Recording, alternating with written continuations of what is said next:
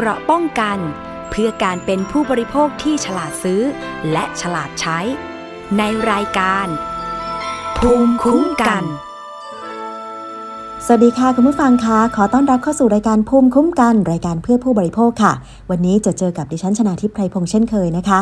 ฟังกันได้เป็นประจำค่ะ ไม่ว่าจะเป็นเว็บไซต์ หรือว่าแอปพลิเคชันไทย PBS Podcast นะคะ และนอกจากนั้นท่านที่อยู่ในต่างจังหวัด ยังสามารถติดตามรับฟัง ผ่านสถานีวิทยุที่กำลังเชื่อมโยงสัญญาณอยู่ในขณะนี้ด้วยนะคะ หลายๆ สถานีก็ต้องขอบคุณมากเลยค่ะ ไม่ว่าจะเป็นภาคเหนือ ภาคตะวันออก ภาคกลาง ภาคตะวันตก หรือว่าภาคใต้ ภาคอีสานนะคะ ทุกสถานีเลยที่ร่วมเป็นพันธมิตรในการส่งสัญญาณรายการภูมิคุ้มกันและรายการอื่น ๆ ของไทย PBS Podcast เพื่อให้พี่น้องในต่างจังหวัดได้รับฟังรายการกันอย่างชัดเจนนะคะ ถ้ามีปัญหาหรือข้อสงสัยหรือว่าเรื่องเกี่ยวกับผู้บริโภคสามารถที่จะเข้าไป กดถูกใจที่ Facebook ไทย PBS Podcast แล้วก็ส่งข้อมูลหรือว่าข้อสงสัยที่ท่าน มีปัญหาอยู่เนี่ย แล้วดิฉันจะนำปัญหาเหล่านั้นค่ะ ไปถามกับผู้เชี่ยวชาญ เพื่อหาวิธีการในการแก้ไขปัญหามาตอบให้ได้รับฟังกันในรายการนะคะสำหรับประเด็นในวันนี้ค่ะ เราไม่พูดถึงไม่ได้เลยค่ะ เกี่ยวกับผลิตภัณฑ์ต่างๆ ที่เกี่ยวข้องกับโรคโควิด -19 นะคะ เพราะว่าการแพร่ระบาดของเชื้อไวรัสโคโรนาสายพันธุ์ใหม่ 2019 ซาโควี2หรือโควิด -19 นี่แหละ มันแพร่ระบาดอย่างหนักไปทั่วโลกเลยทีเดียวนะคะ ในไทยเองค่ะ พยายามปรับเปลี่ยนวิธี หลายๆ วิธีในการที่จะหยุดยั้งการแพร่ระบาดแล้ว แต่ว่าก็ยังไม่เห็นผลสักเท่าไหร่นักนะคะ ยังคงมีการแพร่ระบาดกันอยู่ อย่างเช่นเรื่องของการปรับเปลี่ยนวิธีการตรวจหาเชื้อโควิด -19 เบื้องต้นด้วยชุดตรวจโควิด -19 antigen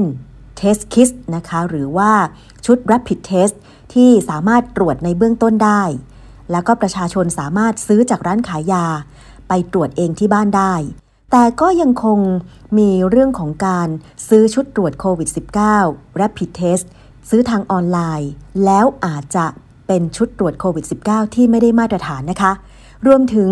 การลักลอบขายสมุนไพรที่นำมาใช้รักษาโควิด -19 ไม่ว่าจะเป็นฟ้าทลายโจร ยาสมุนไพรจีน หรือแม้แต่ยาต้านไวรัส ฟาวิพิราเวียค่ะ ซึ่งเรื่องนี้นะคะ ทางสำนักงานคณะกรรมการอาหารและยาหรืออยและกองบังคับการปราบปรามการกระทำความผิด เกี่ยวกับการคุ้มครองผู้บริโภค หรือบกปคบ ก็ทำงานร่วมกัน ในการที่จะปราบปรามสินค้าที่ไม่มีคุณภาพ สินค้าที่ไม่ได้รับอนุญาต ซึ่งมีขายในออนไลน์นะคะ เมื่อจับกลุ่มแล้วก็ร่วมกันถแถลงค่ะ รวมถึงฝากคำเตือนถึงประชาชนนะคะ ถ้าหากว่าจะซื้อชุดตรวจโควิด -19 Rapid Test หรือว่ายาสมุนไพรต่างๆ ว่ามีวิธีการที่จะดูอย่างไรว่าไม่เป็นของปลอม ว่าเป็นของที่มีคุณภาพนะคะ ล่าสุดนี้ค่ะ ทางบก.ปคบ. ร่วมกับอย. นะคะ มีการจับกลุ่มผู้ต้องหาที่ลักลอบขายผลิตภัณฑ์ยา ยาฟาวิพิราเวียร์ ผลิตภัณฑ์สมุนไพร เหรียญหัว ชิงเวิร์นแคปซูล และเครื่องมือแพทย์ชุดตรวจหาเชื้อโควิด -19 Antigen Test Kit โดยไม่ได้รับอนุญาตค่ะ แล้วก็ยึดของกลางได้กว่า 3 ล้านบาทเลยทีเดียวนะคะ ซึ่งจากการตรวจสอบก็พบว่าผลิตภัณฑ์ที่ตรวจยึดได้เนี่ยมีการลักลอบนำเข้ามาจากต่างประเทศ โดยไม่ผ่านการตรวจสอบมาตรฐาน และไม่ได้รับอนุญาตจากอย ซึ่งเรื่องนี้นะคะทางพลตำรวจตรีนัทศักดิ์ชาวนาใสผู้บังคับการตำรวจบกปคบก็มีความห่วงใยในสุขภาพของประชาชนค่ะ เพราะว่าเกรงว่าถ้าเกิดซื้อสินค้าที่ไม่มีคุณภาพลักลอบจำหน่ายแบบนี้แล้ว อาจจะได้ผลิตภัณฑ์ที่ไม่มีคุณภาพนะคะ เมื่อนำไปตรวจแล้วอาจจะให้ผลที่ไม่แม่นยำทำให้เข้าใจผิดเรื่องของผลการตรวจได้นะคะ รวมถึงผลิตภัณฑ์ยาสมุนไพรปลอมก็เช่นเดียวกันค่ะ จึงได้สั่งการให้เจ้าหน้าที่ที่เกี่ยวข้อง ประสานกับอยนะคะ เข้าไปตรวจสอบสถานที่ผลิต สถานที่จำหน่าย และผลิตภัณฑ์ที่ไม่ได้คุณภาพค่ะ ซึ่งเมื่อวันที่ 6 สิงหาคม 2564 ที่ผ่านมานะคะ ทางตำรวจบกปคบและอยเนี่ยก็จับกลุ่มผู้ลักลอบจำหน่ายผลิตภัณฑ์สมุนไพรชื่อว่า เหรียญหัวชิงเวินแคปซูล ซึ่งเป็นผลิตภัณฑ์ที่ลักลอบนำเข้าโดยไม่ผ่านการตรวจสอบมาตรฐาน และไม่ได้รับอนุญาตจากอย ในพื้นที่เขตสวนหลวงกรุงเทพมหานครค่ะ จากการสืบสวนขยายผลก็พบว่าผลิตภัณฑ์สมุนไพรดังกล่าวนั้นถูกส่งมาจากอำเภออรัญญประเทศจังหวัดสระแก้วนะคะ ซึ่งต่อมาเมื่อ 10 สิงหาคม เจ้าหน้าที่ได้รวบรวมพยานหลักฐาน แล้วก็นำหมายค้นของศาลจังหวัดสระแก้ว เข้าตรวจค้นรีสอร์ทแห่งหนึ่งในพื้นที่ตำบลบ้านใหม่หนองไทรอำเภออารัญญประเทศจังหวัดสระแก้วค่ะ ซึ่งใช้เป็นสถานที่เก็บผลิตภัณฑ์ยา ฟาวิพิราเวีย ผลิตภัณฑ์สมุนไพรแล้วก็ชุดตรวจหาเชื้อโควิด -19 Rapid Test นะคะ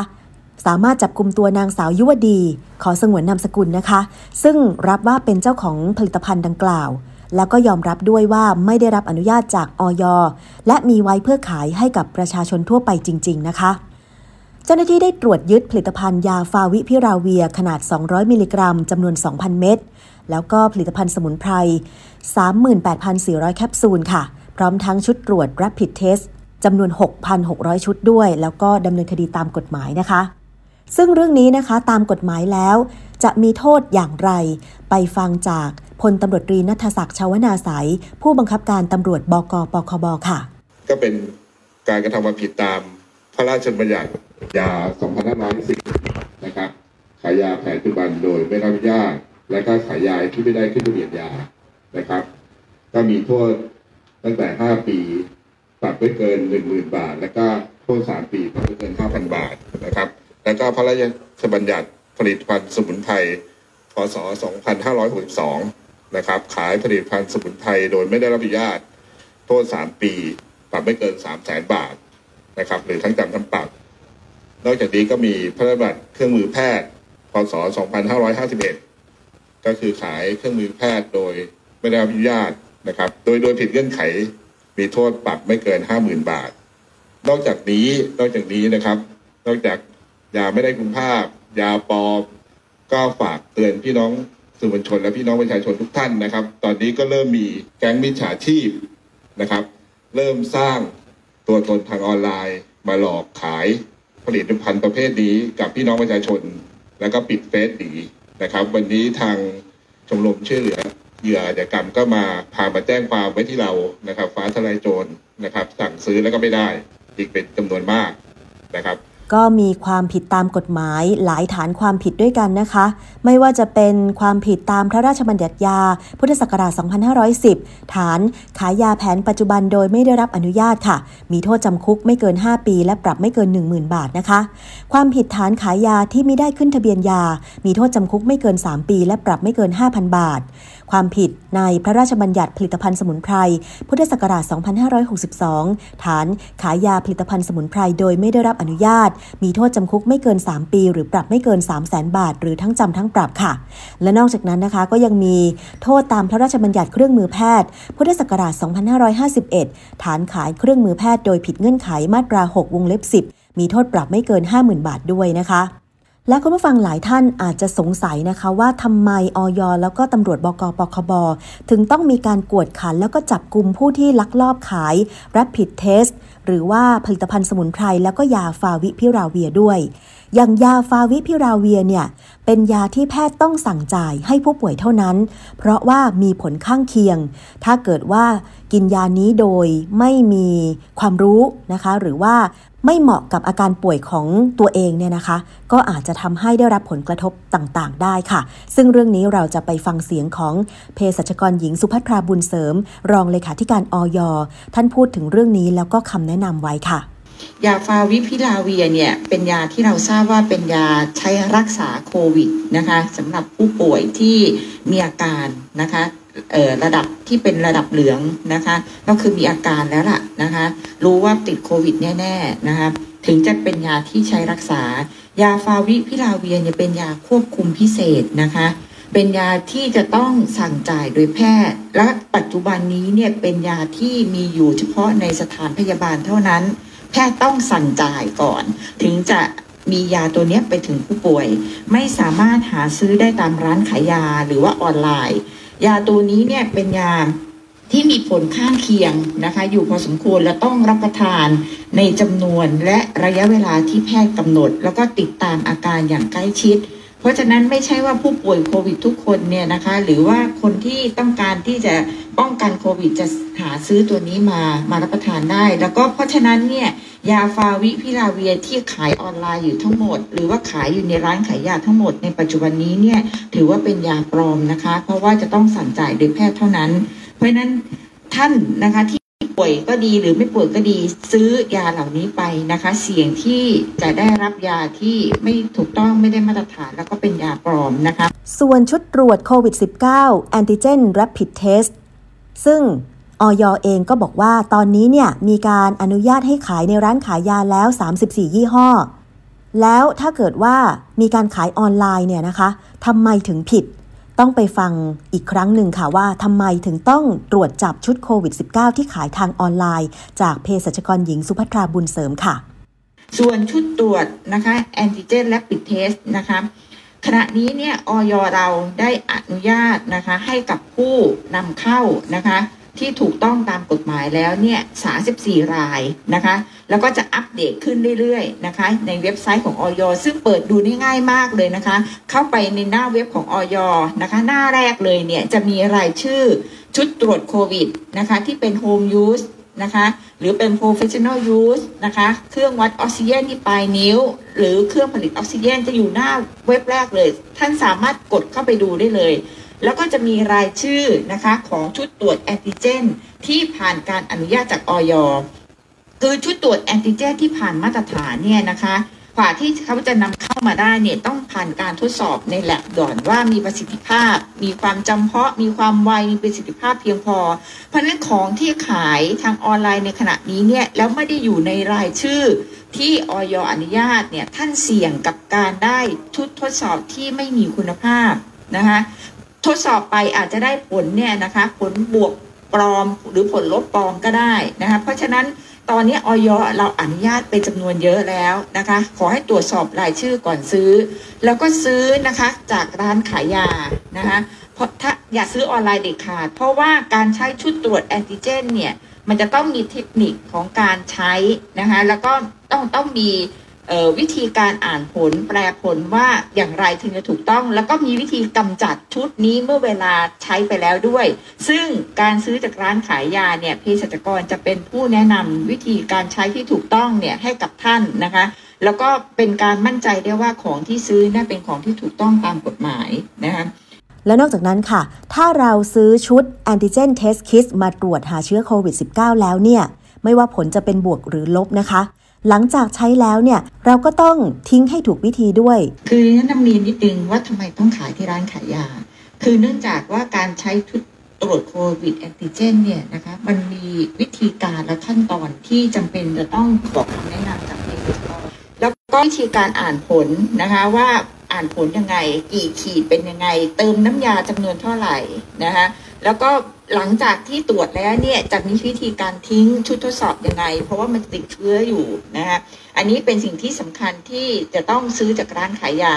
ถามว่าคนที่กักตัวจะซื้อชุดตรวจนี้ได้ที่ไหนยังไงนะคะ ก็คงให้ญาติซื้อนะคะ ตามร้านขายยาซึ่งตอนนี้เนี่ยบริษัทที่ได้รับ อนุญาตจากออยเนี่ยตอนนี้มี 34 บริษัทณวันนี้นะคะ วันพรุ่งนี้และวันต่อๆไปก็จะมีบริษัทที่ได้รับอนุญาตเพิ่มมากขึ้น เพราะฉะนั้นจำนวนนะคะจะไม่ขาดแคลนนะคะ สามารถซื้อได้แล้วก็ราคาก็จะถูกลงตามกลไกตลาดค่ะ สมุนไพรฟ้าทลายโจรก็เช่นเดียวกันนะคะ หลังจากที่มีการตรวจจับกันอยู่เป็นประจำว่าเป็นฟ้าทลายโจรปลอม ซึ่งไม่ส่งผลดีกับผู้บริโภคแน่นอนนะคะ เพราะฉะนั้นจะมีวิธีการสังเกตเวลาที่เราจะไปหาซื้อฟ้าทลายโจรอย่างไร ไปฟังคำแนะนำกันอีกครั้งค่ะ ตอนนี้นี่มีฟ้าทลายโจรปลอมอยู่เยอะมากนะคะ ฟ้าทลายโจรเป็นยานะคะ ไม่ใช่อาหารเสริม ฟ้าทลายโจรเป็นยาสมุนไพรต้องขึ้นทะเบียนตำรับยากับออย แต่ต้องมีเลขทะเบียนตำรับสมุนไพรขึ้นต้นด้วยตัว G นะคะ ตัวภาษาอังกฤษตัว G อยู่นะคะ ท่านสามารถนำฟ้าทลายโจรที่ซื้อเนี่ยนะคะ เอาเลขที่มีอยู่ที่กล่องที่ขวดเนี่ยมาเช็คเลขกับออยได้ว่าของที่ท่านซื้อเนี่ยนะคะ ตรงกับที่ขึ้นทะเบียนไว้กับออยหรือเปล่า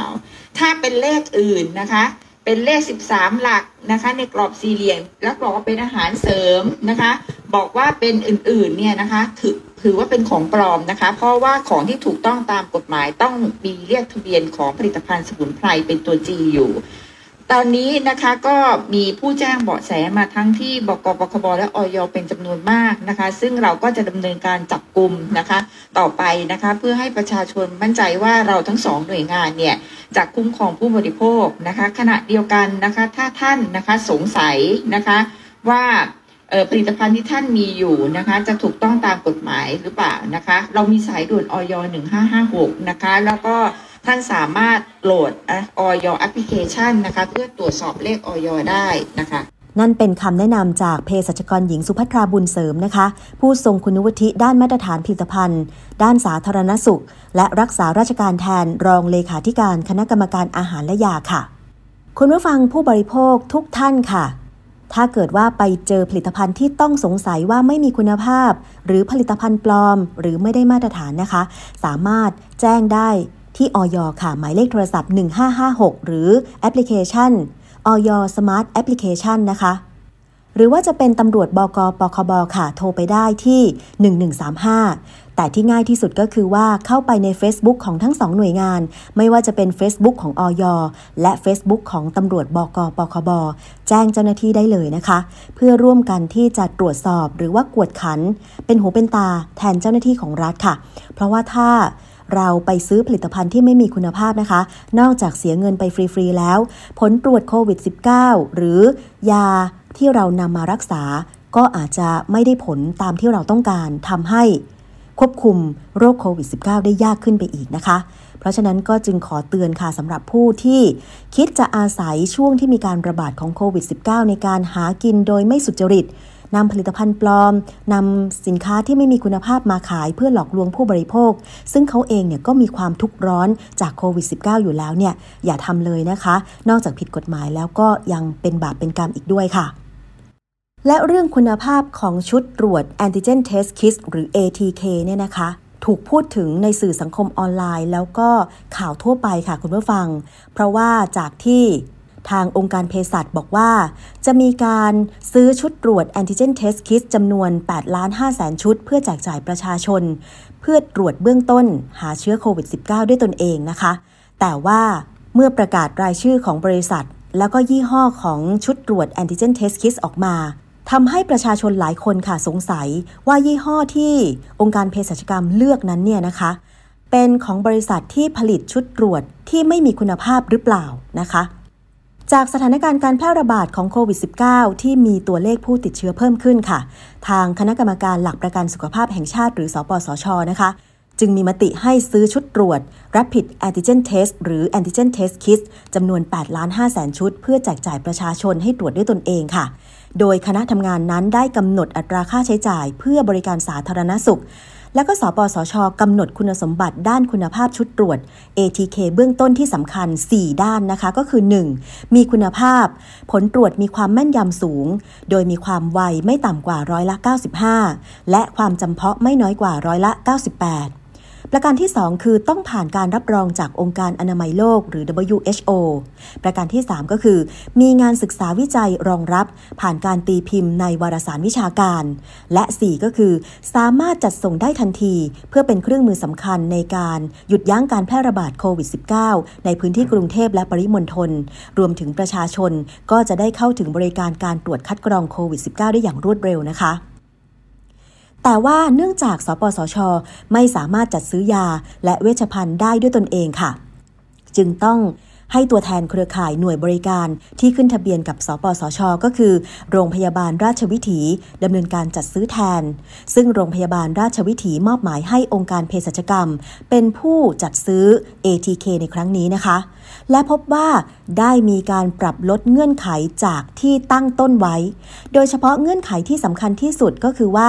ชุดตรวจ Antigen Test Kit ที่จะจัดซื้อเนี่ย ไม่ต้องผ่านการรับรองจาก WHO เหลือเพียงผ่านการขึ้นทะเบียนจากสำนักงานคณะกรรมการอาหารและยาเท่านั้น ในเรื่องนี้นะคะ สภาองค์กรผู้บริโภคก็มีความวิตกกังวลว่า ถ้าหากชุดตรวจ Antigen Test Kit ไม่มีคุณภาพตามที่กำหนดไว้ตั้งแต่ต้น จะทำให้เกิดผลลบลวงนะคะเขาเรียกว่าผลลบลวง หรือ false negative จำนวนมากค่ะ และหากพิจารณาจากประสิทธิภาพของบริษัทที่ได้รับเลือกจากองค์การเภสัชกรรม จะทำให้ประชาชนที่มีผลลบลวงจำนวนสูงถึง 850,000 ราย รวมทั้งทำให้ผู้ติดเชื้อโควิด -19 ที่มีผลลบลวงเหล่านี้ ขาดโอกาสในการรับการดูแลรักษาพยาบาล โดยเฉพาะการได้รับยาที่จำเป็นอย่างทันการ และก็อาจจะมีอาการรุนแรง จนต้องเข้ารับการรักษาในสถานพยาบาล ซึ่งสิ่งเหล่านี้เนี่ยมันผิดไปจากวัตถุประสงค์ ที่เขาต้องการให้ผู้ติดเชื้อโควิด -19 ที่ไม่แสดงอาการหรือมีอาการน้อยเนี่ยได้รับการดูแลในระบบ Home Isolation หรือรักษาตัวที่บ้าน แล้วก็ผู้ติดเชื้อโควิด -19 ที่มีผลลบลวง ยังจะทำให้เกิดการแพร่กระจายของเชื้อโรคสู่ชุมชนโดยไม่รู้ตัวอีกด้วยทำให้ยากต่อการควบคุมโรคนะคะ ขัดกับแนวทางการควบคุมโรคที่ต้องการให้มีการควบคุมโรคเป็นผลมากที่สุดค่ะ ดังนั้นจึงต้องได้ชุดตรวจที่ให้ผลลบลวง หรือ false negative น้อยที่สุด และมีความแม่นยำมากที่สุด อย่างไรก็ตามนะคะ การปล่อยให้มีการเดินหน้าจัดซื้อชุด antigen test kit ที่มีคุณภาพต่ำ จะมีผลกระทบต่อทั้งผู้ติดเชื้อโควิด -19 ที่ได้ผลลบลวง และการควบคุมโรคของประเทศทำให้สภาองค์กรผู้บริโภคค่ะ จึงต้องทำข้อเสนอ เพื่อให้นายกรัฐมนตรีดำเนินการดังต่อไปนี้นะคะ 1. ขอให้นายกรัฐมนตรี ในฐานะประธาน สบค ใช้ภาวะผู้นำในวิกฤตโควิด -19 ทบทวนการจัดซื้อชุดแอนติเจนเทสคิสโดยเลือกซื้อชุดตรวจที่มีคุณภาพสูงสุด และขอให้นายกใช้อำนาจในการยับยั้งการจัดซื้อ ATK ที่กำลังดำเนินการโดยองค์การเภสัชกรรม 2. ก็คือขอให้คณะรัฐมนตรีหรือคอรมอเนี่ยมีมติให้สปสช สามารถจัดซื้อยาและเวชภัณฑ์ได้เอง เพื่อประโยชน์สูงสุดของประชาชนในการเข้าถึงยาและเวชภัณฑ์ที่มีคุณภาพดี ราคาเหมาะสม เนื่องจากการดำเนินการของสปสช เป็นการดำเนินการที่มีส่วนร่วมจากทุกฝ่าย ทั้งประชาชน ผู้ประกอบวิชาชีพ หน่วยงานกระทรวงสาธารณสุข ในการจัดซื้อยาและเวชภัณฑ์จำนวนมาก เพื่อที่จะได้มีอำนาจในการต่อรอง ให้ได้ของที่มีคุณภาพ และราคาที่เป็นธรรมกับประเทศไทยค่ะและ 3. สภาองค์กรผู้บริโภค พร้อมสนับสนุนประชาชน ที่ได้รับการตรวจด้วยชุด antigen test kit และได้รับผลลบลวงดำเนินการในส่วนที่เกี่ยวข้องต่อไป ซึ่งการที่องค์การเภสัชกรรมนะคะ มีการจัดซื้อชุดตรวจเชื้อโควิด -19 เนี่ยก็มีที่มาที่ไปค่ะ มีการถแถลงเมื่อ 13 สิงหาคมที่ผ่านมานะคะ ภายหลังมีประเด็นว่าชุดตรวจ antigen test kit ที่ผลิตโดยบริษัทเลอปู medical technology ของประเทศจีน ไม่ได้รับการรับรองมาตรฐานจากสำนักงานองค์การอาหารและยาของสหรัฐ หรือ US FDA อีกทั้งยังมีการตั้งคำถามถึงความโปร่งใสในการจัดซื้อชุดตรวจ antigen test kit จากบริษัทดังกล่าวด้วยนะคะ ซึ่งเรื่องนี้นายแพทย์วิทูลด่านวิบูลผู้อำนวยการองค์การเภสัชกรรมก็อธิบาย การจัดซื้อชุดตรวจ ATK 8ล้าน5แสนชุดว่าออยเนี่ยก็ได้รับการประสานจากโรงพยาบาลราชวิถีนะคะ แล้วก็มีการกำหนดเกณฑ์ราคาไว้ไม่เกิน 120 บาทต่อชุด วงเงินงบประมาณ 1,014 ล้านบาทค่ะ ซึ่งบริษัทออสท์แลนด์แคปปิตอลซึ่งเป็นผู้ได้รับอนุญาตจากอย.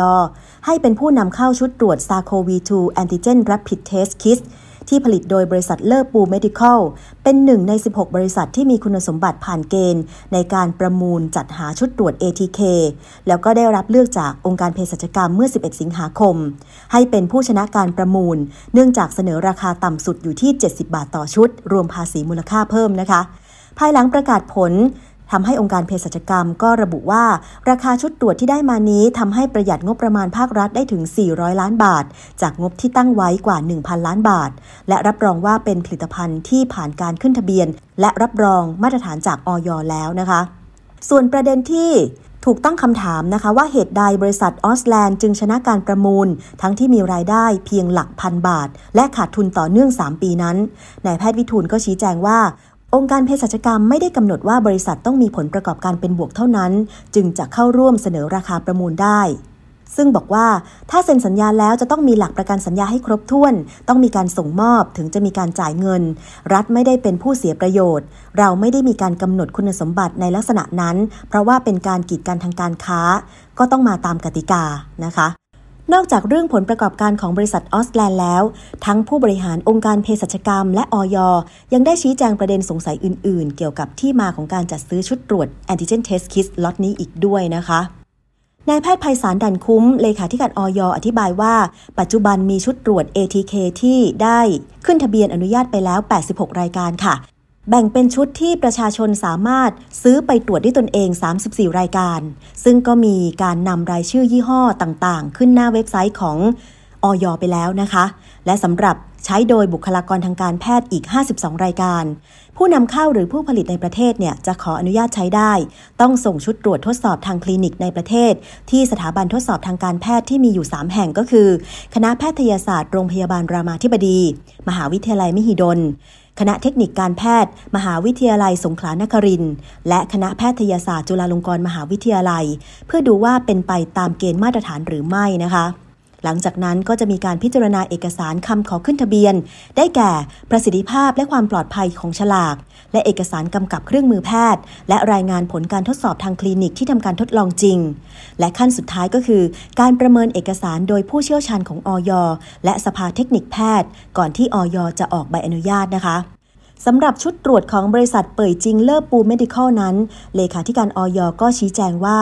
มีการมายื่นขอใบอนุญาต มีผลการทดสอบทางคลินิกที่ทำการทดลองจริงจากคณะแพทยศาสตร์ โรงพยาบาล รามาธิบดี มหาวิทยาลัยมหิดล โดยผลการทดสอบพบว่าชุดตรวจโควิด -19 ของบริษัทนี้มีความไว 90%ความจำเพาะ 100%และความไม่จำเพาะ 0%ซึ่งผ่านเกณฑ์ตามที่กฎหมายกำหนด และสอดคล้องกับเกณฑ์ขององค์การอนามัยโลก นอกจากนี้ค่ะ ชุดตรวจของบริษัทเลิศปูเนี่ยนะคะ ยังผ่านการอนุญาตและจำหน่ายในสหภาพยุโรปด้วย แต่ว่ากรณีที่องค์การอาหารและยาของสหรัฐ เรียกคืนและสั่งระงับการใช้ผลิตภัณฑ์ชุดตรวจแอนติเจน และชุดตรวจแอนติบอดีของบริษัทเลอร์ปูเมดิคอลเนื่องจากมีความเสี่ยงสูงที่ผลตรวจจะผิดพลาด มีการจำหน่ายและกระจายสินค้าอย่างไม่ถูกต้องตามกฎหมาย และแนะนำให้ผู้ที่ใช้ชุดตรวจนี้ไปตรวจซ้ำอีกครั้งที่โรงพยาบาลนายแพทย์ไพศาลเลขาธิการอย.ก็อธิบายว่า เป็นเพราะผู้ผลิตชุดตรวจไม่ได้ยื่นขึ้นทะเบียนขออนุญาตจำหน่ายในสหรัฐส่วนการขึ้นทะเบียนชุดตรวจนี้ในไทยจะต้องเป็นไปตามเกณฑ์ของสหรัฐ หรือองค์การอนามัยโลกหรือไม่ นายแพทย์ไพศาลบอกว่า การพิจารณาอนุญาตของออยเป็นไปตามที่ทำกันอยู่ในระดับสากลอยู่แล้ว และเพิ่มเติมมาในส่วนการทดสอบจริง เพื่อให้เกิดความมั่นใจว่าไม่ได้ดูเฉพาะเอกสารอย่างเดียวเดี๋ยวเราก็ดูกันนะคะว่าสำหรับการจัดซื้อชุดตรวจ antigen test kit สำหรับตรวจเบื้องต้นของโควิด -19 เนี่ยนะคะ จะเป็นอย่างไรต่อไปเพราะว่า ถ้าเกิดว่าจัดซื้อสินค้าที่มีคุณภาพได้มาตรฐานเป็นที่ยอมรับกันทั่วโลกเนี่ยประชาชนคนไทยก็มั่นใจได้ว่า เมื่อใช้ชุดตรวจนั้น ตรวจหาเชื้อโควิด -19 แล้ว จะได้ผลแม่นยำร้อยเปอร์เซนต์หรือคลาดเคลื่อนน้อยที่สุด แล้วก็จะสามารถแยกผู้ติดเชื้อออกจากผู้ไม่ติดเชื้อทำการรักษาได้อย่างรวดเร็ว ส่งผลดีในการควบคุม การแพร่เชื้อโควิด -19 ได้นะคะ เกราะป้องกัน เพื่อการเป็นผู้บริโภคที่ฉลาดซื้อ และฉลาดใช้ ในรายการ ภูมิคุ้มกัน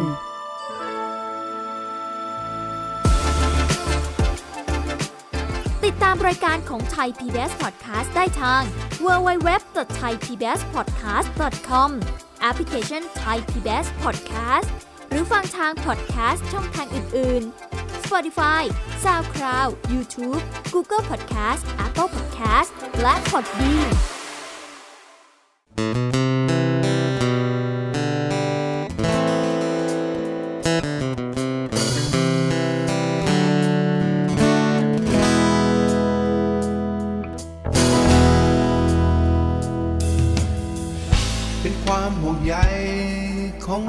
ครคนหนึ่ง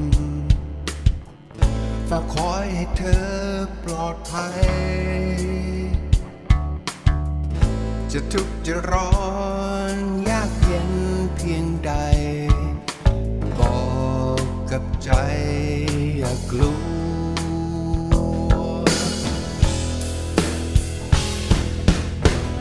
หนทางมืดมัวสลัวมื ทนเดินต่อไปไม่กลัว กี่วันกี่คืน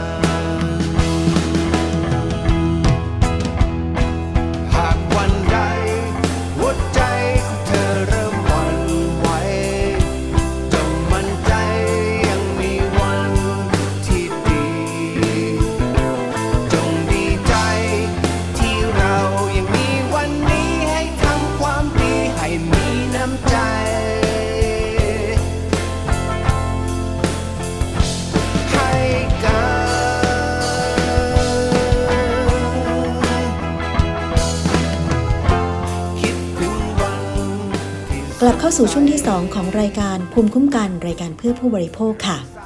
ดิฉันเปิดเพลงให้ถึงเส้นชัย ผลงานของคุณจิรพันธ์อังสวานนท์ซึ่งเป็นนักร้องนักดนตรีรุ่นเก่ามากฝีมือนะคะ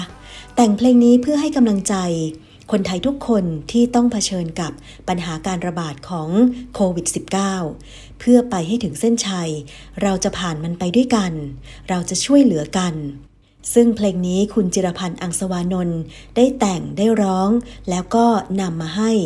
ทางไทย PBS ได้เปิดโดยไม่ติดลิขสิทธิ์นะคะ ขอมอบเพลงให้ถึงเส้นชัย กับคุณผู้ฟังทุกคนค่ะ เราจะผ่านวิกฤตโควิด -19 ไปด้วยกันนะคะ ถึงแม้ว่า ตอนนี้หลายคนอาจจะติดเชื้อโควิด -19 อยู่ ยังหาเตียงไม่ได้ เพราะว่าเตียงในโรงพยาบาลล้น แต่ว่าก็ยังคงมีผู้ที่เป็นจิตอาสา ไม่ว่าจะเป็นคุณหมอ เช่น คุณหมอฤทธิ์ซึ่งเป็นนักร้องเนี่ยนะคะ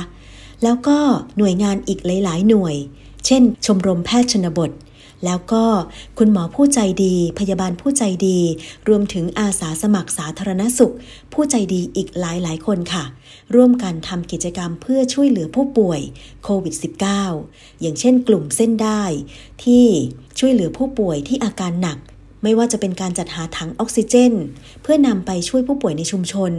หรือแม้แต่การประสาน หาเตียง หายาเพื่อส่งต่อให้กับผู้ป่วยรักษาโควิด -19 อย่างไทย PBS เองนะคะ ก็เปิดศูนย์ประสานฉุกเฉิน มีเจ้าหน้าที่รับโทรศัพท์ เพื่อบันทึกข้อมูล แล้วก็ส่งต่อให้หน่วยงานอย่างสปสช ประกันสังคม หรือหน่วยการแพทย์อื่นๆ เพื่อที่จะส่งต่อผู้ป่วยทำการรักษาได้อย่างทันท่วงที ซึ่งอันนี้ก็เป็นความร่วมมือร่วมใจของทุกฝ่ายค่ะ สามารถที่จะติดต่อทางไทย PBS ได้กับศูนย์ประสานฉุกเฉินนะคะ หมายเลขโทรศัพท์ 027902111 แล้วนอกจากนั้นค่ะ ทางไทย PBS ค่ะ ยังได้จัดศูนย์ในการฉีดวัคซีน ซึ่งร่วมมือกับกรุงเทพมหานคร และโรงพยาบาลทนบุรี เพื่อที่จะจัดตั้งเป็นศูนย์การฉีดวัคซีน มีประชาชนหลายคนที่ลงทะเบียนผ่านแอปพลิเคชัน ไทยร่วมใจ แล้วก็มาเลือกรับบริการฉีดวัคซีน ณไทย PBS ถนนวิภาวดีรังสิตแห่งนี้ ซึ่งเราเองก็ให้บริการตามการจัดสรรวัคซีนของสอบคนะคะ ซึ่งถ้าท่านต้องการข้อมูลเกี่ยวกับการฉีดวัคซีน ลงทะเบียนไว้แล้วเลื่อนหรือไม่เลื่อน หรือว่ามารับบริการได้ในวันไหนนะคะ ท่านก็สามารถติดต่อได้ที่หมายเลขโทรศัพท์ 027902111 ค่ะ บางครั้งคู่สายอาจจะเต็มบ้างก็ต้องขออภัยด้วยนะคะ เพราะว่าความต้องการการฉีดวัคซีนของคนไทยนั้นยังคงมีมากค่ะ วัคซีนนำเข้าไม่เพียงพอ แล้วนอกจากนั้นเนี่ยยังมีเสียงเรียกร้องว่า ขอให้มีการนำเข้าวัคซีนหลาย ๆ ยี่ห้อ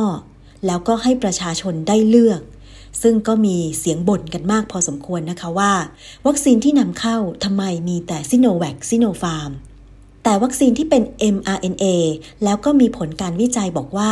สามารถที่จะป้องกันการติดเชื้อโควิด -19 สายพันธุ์ใหม่ ๆ ได้เนี่ยทำไมถึงไม่นำเข้า อย่างเช่น วัคซีนไฟเซอร์ แล้วก็โมเดอร์นานะคะ แต่คุณผู้ฟังคะการพัฒนาวัคซีนนั้น ยังคงพัฒนาอย่างต่อเนื่องค่ะ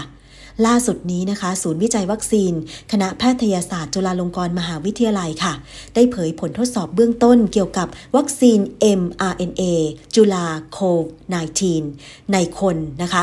พบว่าไม่มีผลข้างเคียงรุนแรงเลย กระตุ้นภูมิคุ้มกันได้สูงด้วย แล้วก็ยังยับยั้งเชื้อกลายพันธุ์ถึง 4 สายพันธุ์ ตั้งเป้าว่า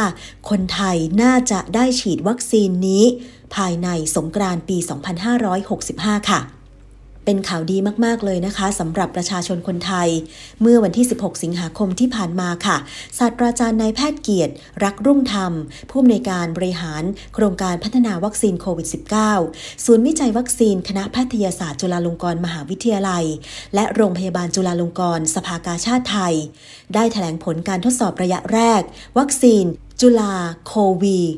19 วัคซีนนะคะ ซึ่งเป็นวัคซีน mRNA สัญชาติไทยรุ่นแรกค่ะ ว่าผลเบื้องต้นของระยะที่ 1 เป็นข่าวดี แต่จำนวนตัวอย่างยังมีขนาดเล็กก็คือ ได้ฉีดให้กลุ่มตัวอย่างเนี่ย 36 คน อายุระหว่าง 18-55 ปี และยังไม่ได้ตีพิมพ์ข้อมูลในวารสารนานาชาตินะคะ ขณะที่กลุ่มอาสาสมัครดังกล่าว ฉีดวัคซีนเข็มที่ 2 แล้ว โดยรายงานผลของวันที่ 29 หลังจากการฉีดวัคซีนหรือ 7 วันหลังการฉีดวัคซีนเข็มที่ 2 ส่วนอาสาสมัคร 36 คนอายุระหว่าง 56-75 ปีกำลังดำเนินการฉีดเข็มที่ 2 ซึ่งต้องใช้ความระมัดระวังรอบคอบมากขึ้น รวมทั้งติดตามอาการนานขึ้นนะคะ ก่อนสิ้นเดือนสิงหาคม 2564 นี้ จะเริ่มฉีดเฟส 2A จำนวน 150 คน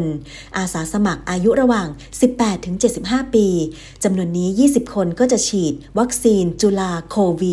19ในขนาดที่เหมาะสมจากระยะที่ 1 ส่วนอีก 30 คนจะฉีดวัคซีนไฟเซอร์ และเปรียบเทียบกันในเชิงวิชาการนะคะ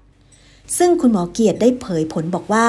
ผลเบื้องต้นของ 36 คนแรกยังไม่มีผลข้างเคียงที่รุนแรงค่ะ ส่วนใหญ่จะเจ็บตรงจุดที่ฉีด ผลข้างเคียงที่พบจะอยู่ในระดับเล็กน้อยถึงปานกลาง และดีขึ้นภายใน 1-3 วันนะคะ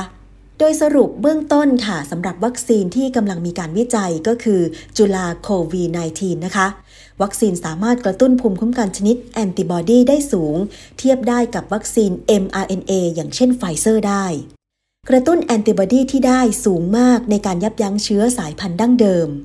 แอนติบอดีที่สูงนี้สามารถยับยั้งเชื้อข้ามสายพันธุ์ได้ทั้ง 4 สายพันธุ์ก็คือ สายพันธุ์อัลฟา เบต้า แกมมา แล้วก็เดลต้าค่ะแล้วนอกจากนั้นยังสามารถกระตุ้นภูมิคุ้มกันชนิด T เซลล์ซึ่งจะช่วยขจัดและควบคุมเชื้อที่อยู่ในเซลล์ของคนที่ติดเชื้อได้ด้วย ทั้งนี้นะคะยังมีอีก 3 ขั้นตอน ที่จะทำการวิจัย จึงสามารถขึ้นทะเบียนวัคซีน จุลาโควี19 ได้โดยปลายสัปดาห์นี้ค่ะ ทางคณะกรรมการก็จะมีการประชุมหารือเชิงวิชาการ ว่าจะเลือกโดสใดในการทดสอบต่อ และใช้กับโควิด -19 ข้ามสายพันธุ์ได้นะคะ คุณหมอบอกว่า เรื่องเวลานั้นตึงมาก หากใช้วิธีดั้งเดิมอาจจะไม่ทันการนะคะ ในระยะ 2A คาดว่าจะเริ่มฉีดได้ในวันที่ 25 สิงหาคม 2564 นี้ค่ะ โดยปีหน้าก็คือ 2565 อาจได้ใช้วัคซีนนี้เป็นการกระตุ้นเข็ม 3 ส่วนเฟส 2B อยู่ที่กติกาของสำนักงานคณะกรรมการอาหารและยาหรืออยที่กำลังหารือทางวิชาการ คาดว่าเดือนกันยายนนี้ น่าจะทราบว่าจะต้องดำเนินการอะไรบ้างนะคะ ศาสตราจารย์นายแพทย์เกียรติตั้งเป้า ต้องการให้คนไทยมีวัคซีนที่ผลิตเองอย่างน้อยหนึ่งวัคซีน ใช้ในช่วงก่อนสงกรานต์ปี 2565 ค่ะ ซึ่งเป็นเรื่องท้าทายคนไทยและผู้ที่เกี่ยวข้อง ส่วนวัคซีนจุลาโควี19 จะฉีดห่างกันประมาณ 3 สัปดาห์นะคะยังไงก็ตามค่ะ ก็จะเร่งติดตามเรื่องความปลอดภัย ซึ่งต้องมาเป็นอันดับที่ 1 ประสิทธิภาพคู่มา ทำอย่างไรให้ไทยมีวัคซีนอย่างน้อย 1 ใน 4 วัคซีน ได้รับการรับรองภายในเดือนเมษายน 2565 ค่ะ เพื่อให้ไทยมีวัคซีนอย่างน้อย 1 ใน 4 วัคซีน และต้องได้รับการรับรอง EUA ภายในช่วงเดือนเมษายน 2565ต้องมีองค์ประกอบ 4 ข้อก็คือ 1. ต้องไม่บริหารทุนแบบเดิม โดยการระดมทุนต้องมีเป้าหมายร่วมกันทั้งภาครัฐ เอกชนและภาคประชาชน ต้องมีงบประมาณที่เพียงพอรวดเร็วและมีประสิทธิภาพ อันนี้อาจจะมองถึงการผูกขาดก็ได้นะคะ 2 ก็คือกติกาในการขึ้นทะเบียนวัคซีนของออยต้องมีกติกาที่ชัดเจนภายในเดือนกันยายน 2564 ว่าการขึ้นทะเบียนจะต้องทำการวิจัยระยะ 2B และหรือระยะ 3 อย่างไร จึงจะเพียงพอ ยกตัวอย่างเช่นไต้หวันทำวิจัยเพียงระยะ 2B หรือจะมีกติกาว่าต้องชนะหรือดีเท่าวัคซีนที่ขึ้นทะเบียนในไทยนะคะ ประการที่ 3 ก็คือ โรงงานไทยต้องเร่งผลิตวัคซีนที่มีคุณภาพและจำนวนมาก ให้ได้ก่อนสิ้นปี 2564 ค่ะ ประการที่ 4 ก็คือนโยบายการจองและจัดซื้อวัคซีนล่วงหน้าของรัฐหรือเอกชน ประชาชนต้องมีความชัดเจน นี่ก็คือความก้าวหน้าของวัคซีน ป้องกันโควิด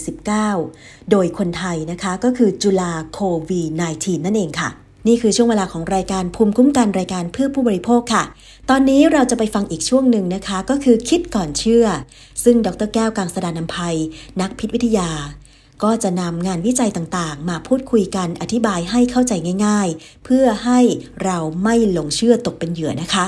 วันนี้เราจะคุยกันเกี่ยวกับเรื่องของกฎหมายของสหรัฐค่ะ ที่มีแนวคิดในการยกเลิกการใช้สัตว์ทดลอง ที่มีกระดูกสันหลังในการประเมินความปลอดภัยของสารเคมีของสหรัฐ ซึ่งก็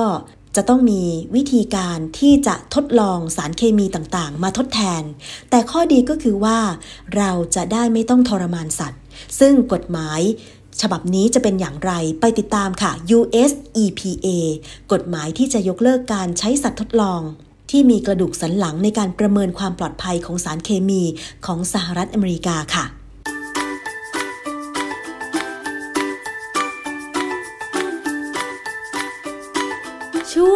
คิดก่อนเชื่อ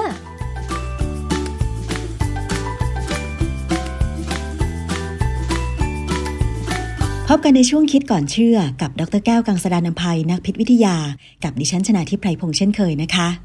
ในประเทศไทยค่ะ มีหน่วยงานอย่างเช่นสำนักงานคณะกรรมการอาหารและยา ที่คอยกำกับดูแลเรื่องอาหารและยารวมถึงเครื่องสำอาง เพื่อความปลอดภัยของประชาชนนะคะ แต่ว่าในสหรัฐอเมริกาค่ะ เขามีอีกหน่วยงานหนึ่งที่ดูแลการใช้สารเคมีที่ไม่เกี่ยวกับอาหารและก็เครื่องสำอาง ที่มีชื่อว่า US EPA หน่วยงาน US EPA นั้นเป็นหน่วยงานที่กำกับดูแลในเรื่องอะไรบ้างคะอาจารย์เออวันนี้เราจะคุยกันเรื่องที่เกี่ยวกับสหรัฐอเมริกาครั้งหนึ่งนะฮะคือในอเมริกาเนี่ยตอนนี้มีหน่วยงานคือ US EPA จะเปลี่ยนระบบ การทดสอบความปลอดภัยของสารเคมี US EPA คือหน่วยงานอะไร US EPA เนี่ยเป็นหน่วยงานที่ดูแลการใช้สารเคมี ที่ไม่เกี่ยวข้องกับอาหารและเครื่องสำอาง คือในอเมริกาเนี่ยถ้าเป็นอาหารและเครื่องสำอางเนี่ยหน่วยงานที่ดูแลคือ US FDA บ้านเราก็คือออยนั่นแหละนะครับ EPA เนี่ยย่อมาจากคำว่า Environmental Protection Agency คือเขาก็ดูแลเกี่ยวกับสิ่งแวดล้อม แต่ความจริงดูแลทั้งคนและสิ่งแวดล้อมนะฮะหน่วยงานในในบ้านเราเนี่ยในเมืองไทยเนี่ยที่ดูคล้ายกับ US EPA ก็คือ น่าจะเป็นกรมควบคุมมลพิษ EPA เนี่ยก่อตั้งขึ้นในเดือนธันวาคม พศ 2513 นานมาแล้วพอสมควรนะฮะโดยคำสั่งของประธานาธิบดีริชาร์ดนิกสันพรรคริพับลิกัน เป็นหน่วยงานของรัฐบาลกลางของสหรัฐอเมริกาที่มีภารกิจในการปกป้อง สุขภาพของมนุษย์ และสิ่งแวดล้อม EPA เนี่ยมีสำนักงานใหญ่อยู่ที่กรุงวอชิงตันดีซีมีหน้าที่รับผิดชอบในการสร้างมาตรฐาน และกฎหมายที่ส่งเสริมสุขภาพของบุคคลและสิ่งแวดล้อม ค่ะ เครื่องมือสำคัญในการดูแลสิ่งแวดล้อม โดย US EPA คืออะไรคะอาจารย์ รัฐบัญญัติสำคัญที่ EPA ดูแลคือ The Toxic Substances Control Act ชื่อย่อคือ TSCA แต่สมัยตอนที่ผมไปเรียนที่อเมริกา เราจะใช้คำว่า TOSCA คือเติม O เข้าไปตัวหนึ่ง O นี่ก็มาจากคำว่า toxic นั่นแหละนะฮะก็กลายเป็น TOSCA แต่ว่าถ้าเป็นทางการเนี่ยเขาใช้แค่ TSCA ค่ะ รัฐบัญญัติที่เกี่ยวข้องกับ US EPA ระบุไว้ว่ายังไงคะ การขึ้นทะเบียนสารเคมีที่ใช้ภายนอกร่างกายแทบทั้งหมดเลยเนี่ยต้องผ่านการการประเมินความปลอดภัยครบรูปแบบเอ่อ รูปแบบที่เราใช้ได้ตั้งแต่สมัยผมไปศึกษาแล้วเนี่ยจนมาถึงปัจจุบันเนี่ยนะก็คือ safety decision tree ที่เรียกว่า safety decision tree เนี่ยให้นึกถึง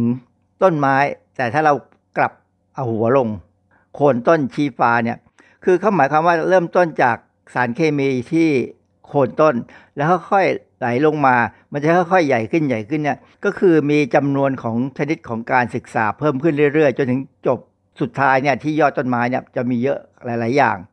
ผลการศึกษาเนี่ยเขาก็จะเอามาประเมินว่าประชาชนหรือคนที่ผู้บริโภคเนี่ยจะมีความเสี่ยงต่อการใช้สารเคมีนี้สักเท่าไหร่ค่ะสัตว์ทดลองที่ใช้เนี่ยก็จะมีตั้งแต่สัตว์ชั้นต่ำสัตว์เล็กๆไปจนถึงสัตว์ที่มีกระดูกสันหลัง เช่น หนูกระต่าย สัตว์เลี้ยงลูกด้วยนมนะฮะซึ่งประเมินความเสี่ยงได้นะความเสี่ยงที่เขาจะประประเมินเนี่ยก็มีทั้งการทำให้พิการ การทำให้ตาย การทำให้แท้งลูก การทำให้ระบบสืบพันธุ์เนี่ยเปลี่ยนแปลงไปมีปัญหาเช่นมีลูกน้อยลง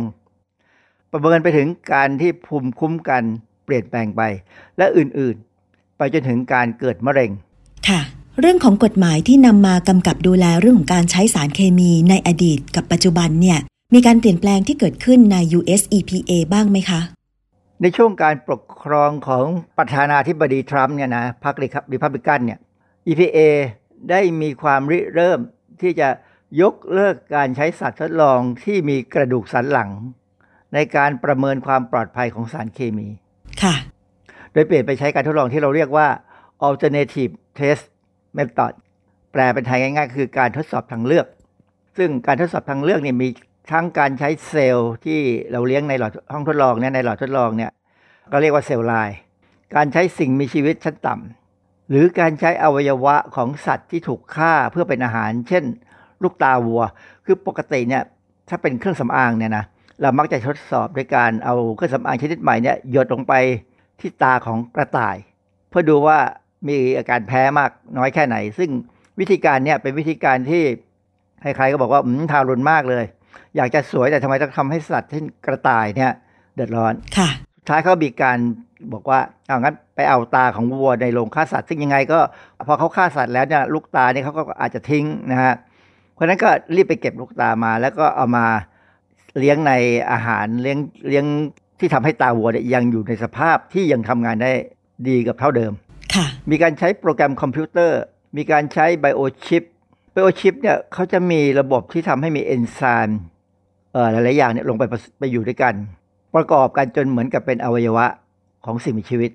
นะเพราะฉะนั้นพอเอาสารเคมีใส่ลงไปเนี่ยเอนไซม์ก็จะทำงานทำให้เกิดมีการเปลี่ยนแปลงไปเป็นสารเคมีนู้นเป็นสารเคมีนี้ซึ่งสามารถตรวจสอบได้นะแล้วมีการพัฒนาให้มีไบโอชิปซึ่ง มีการแทนที่ของอวัยวะหลาย ๆ อย่างในชิปเดียวกัน ดูเหมือนกับอาจจะถึงกับขั้นคล้าย ๆ กับว่ามีสิ่งมีชีวิตอยู่บนไบโอชิปนั่นเลยนะฮะซึ่งการทดสอบแบบเนี้ยเขามักจะเรียกว่า lab on a chip ค่ะเอ่อในเว็บไซต์เอ่อ theintercept.com เนี่ยเมื่อวันที่ 3 กรกฎาคม 2019 มีหัวข้อข่าวเรื่อง EPA move to phase out animal experiments could mean the end of toxic regulations คือบทความนี้ก็บอกว่า EPA เนี่ยเริ่มขยับตัวแล้วที่จะเลิกใช้สัตว์ทดลองนะ ซึ่งอาจจะเป็นการสิ้นสุดในการควบคุมสิ่งมีพิษ เนื้อข่าวเนี่ยกล่าวว่าสำนักงานคุ้มครองสิ่งแวดล้อมเนี่ยหรือ EPA เนี่ยกำลังดำเนินการตามแผนเพื่อลดและยุติการทดสอบ ความปลอดภัยของสารเคมี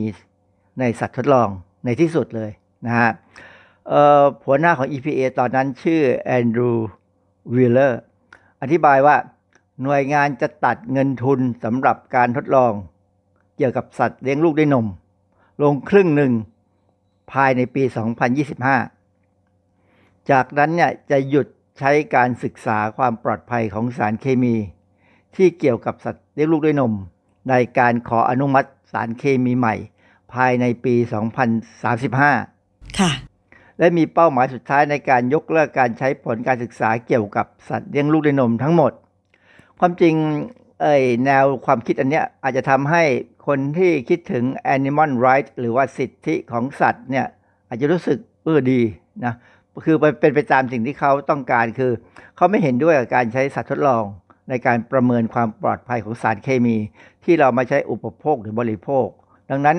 การทำงานของ EPA เนี่ยอาจจะเป็นที่ต้องใจของกลุ่มที่เป็น animal rights เนี่ยนะฮะค่ะในเว็บของ EPA เองเนี่ยเข้าไปดูเนี่ยเขาจะมีส่วนหนึ่งนะที่ให้ความรู้เกี่ยวกับ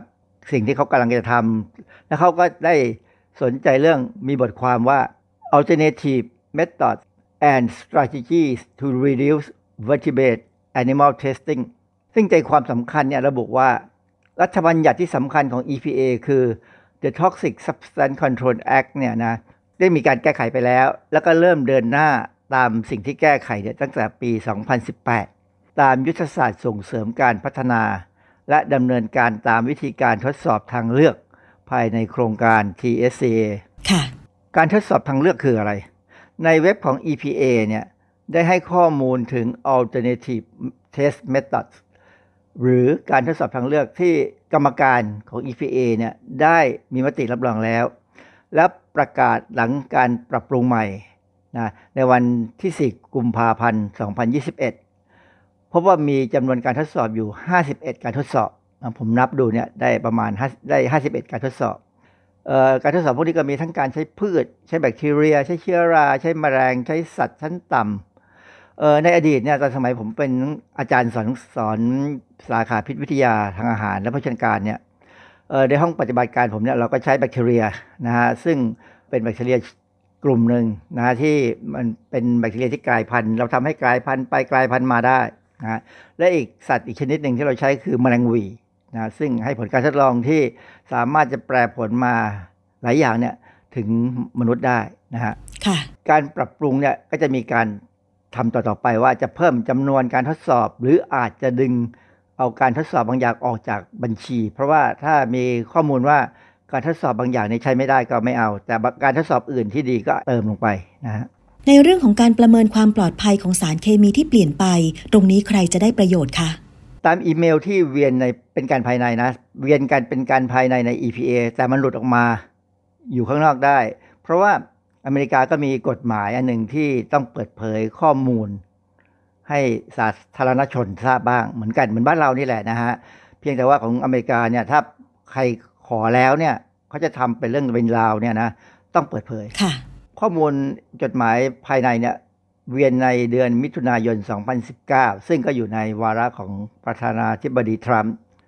ทางอุตสาหกรรมเคมีเนี่ยพวกกลุ่มเนี้ยเขาให้ความสนใจอย่างมาก เกี่ยวกับการลดการวิจัยในสัตว์ทดลอง เพราะเป็นการตอบตอบสนองต่อคำขอของ Freedom of Information Act American Chemistry Council American Chemistry Council เนี่ยก็เป็นองค์กรที่ของบริษัทที่ผลิตสารเคมีต่างๆเนี่ยมามารวมกันนะฮะ เป็นไปตามกฎหมายด้วยนะ เพราะว่า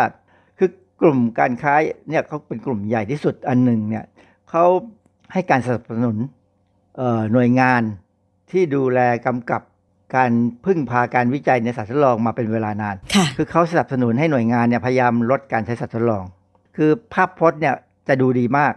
ว่ามีความสงสารสัตว์อะไรก็ตามเนี่ยนะ แต่จริงๆแล้วเนี่ยการใช้สัตว์ทดลองเนี่ยเป็นต้นทุนมหาศาล ที่ทำให้สินค้ากว่าจะออกสู่ตลาดได้เนี่ยใช้เงินและใช้เวลาค่อนข้างนาน โดยที่กลุ่มนี้ไม่ได้สนใจว่า จริงๆ แล้วเนี่ยสัตว์ทดลองเนี่ยเป็นกุญแจสำคัญ ในการทำให้เราเข้าใจถึงอันตรายของสารเคมีที่มีต่อผู้คน จริงๆ เนี่ยเวลาเราศึกษาความเป็นพิษของสารเคมี ถ้าสมมติกรณีใช้สัตว์ทดลองที่ต่ำกว่ามนุษย์ลงไปเนี่ยนะหรือใช้ไอ้พวกไบพวกชิปต่างๆ ที่เป็นที่มีเอนไซม์มีอะไรเนี่ยสิ่งหนึ่งที่เรามองเห็นก็คือว่า สัตว์ มีฮอร์โมนซึ่งอาจจะต่างจากมนุษย์ ยิ่งถ้าเป็นในชิปต่างๆ ที่มีเอนไซม์เนี่ยไม่มีระบบฮอร์โมน แต่ว่าสารเคมีที่เข้าสู่ในร่างกายของเราเนี่ยหลาย ๆ อย่างเนี่ยอยู่ภายใต้อิทธิพลของฮอร์โมน และสารเคมีหลาย ๆ อย่างเนี่ยทำให้ฮอร์โมนของร่างกายเราเนี่ยเปลี่ยนแปลงไปค่ะ ซึ่งการเปลี่ยนแปลงของฮอร์โมนในร่างกายเราเนี่ยโดยสารเคมีเนี่ยเป็นอันตรายอย่างสูงมากนะฮะอาจจะส่งผลไปถึงการเป็นมะเร็งได้ มีสารเคมีหลายอย่างที่เป็นสารพิษดยเฉพาะใน EPA ที่เขาก็รู้กันดีว่า เขาจัดสารตัวนี้เป็นเรียกว่าฮอร์โมนดิสรัปเตอร์คือสารที่ไปเปลี่ยนแปลงระบบฮอร์โมนในมนุษย์ เมื่อสหรัฐมีกฎหมายที่ดูแลเกี่ยวกับการใช้สารเคมีแบบนี้ มันจะเป็นแนวทางให้ประเทศอื่นทำตามไหมคะ อย่างเช่น ผลกระทบถึงประเทศไทยจะมีหรือไม่คะอาจารย์ ที่น่าสนใจคือเมื่อ US EPA เดินหน้าเรื่องการลดการใช้สัตว์ทดลองแล้วเนี่ย US FDA จะเดินตามหรือเปล่าค่ะนะหรือว่าประธานาธิบดีจากพรรคเดโมแครตเนี่ยเขาจะปรับเปลี่ยนอะไรหรือไม่ อันนี้เรายังไม่เห็นนะฮะ แต่ที่สำคัญคืออะไรก็ตามที่เกิดในสหรัฐอเมริกานั้นเนี่ยมักสะเทือนไปทั้งโลก เรามักจะเห็นอะไรเป็นประจำเลยว่า พอมีการเปลี่ยนแปลง ถ้าเป็นในทางที่ดีเนี่ยโลกก็จะดีด้วย แต่ถ้ามันเปลี่ยนแปลงไปในทางที่อาจจะไม่ดีเช่นสมัยของทรัมป์เนี่ยเขาไม่สนใจเรื่องโลกร้อนเลยเนี่ย โลกเราก็จะลำบาก แต่ถ้าตอนตอนนี้อเมริกาเริ่มกลับมาสนใจโลกร้อนแล้วเนี่ยก็อาจจะทำให้โลกเราเนี่ยมีปัญหาช้าลงไปได้หน่อยหนึ่งแต่ว่าปัญหาเนี่ยตามมาแน่ๆค่ะ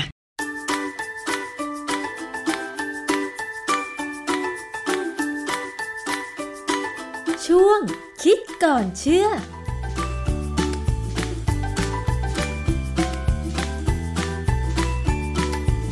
และนี่ก็คือทั้งหมดของรายการภูมิคุ้มกัน รายการเพื่อผู้บริโภคสำหรับวันนี้นะคะ ขอบคุณสำหรับการติดตามรับฟังค่ะ ทุกช่องทางของไทย PBS Podcast แล้วก็ขอบคุณทุกสถานีที่เชื่อมโยงสัญญาณ รายการภูมิคุ้มกัน วันนี้ดิฉันชนะทิพไพรพงศ์ต้องลาไปก่อน สวัสดีค่ะ ติดตามรายการได้ที่ www.thaipbspodcast.com แอปพลิเคชัน Thai PBS Podcast หรือฟังผ่านแอปพลิเคชัน Podcast ของ iOS Google Podcast Android Podbean SoundCloud และ Spotify ติดตามความเคลื่อนไหวของรายการและแสดงความคิดเห็น โดยกดถูกใจที่ facebook.com/thaipbspodcast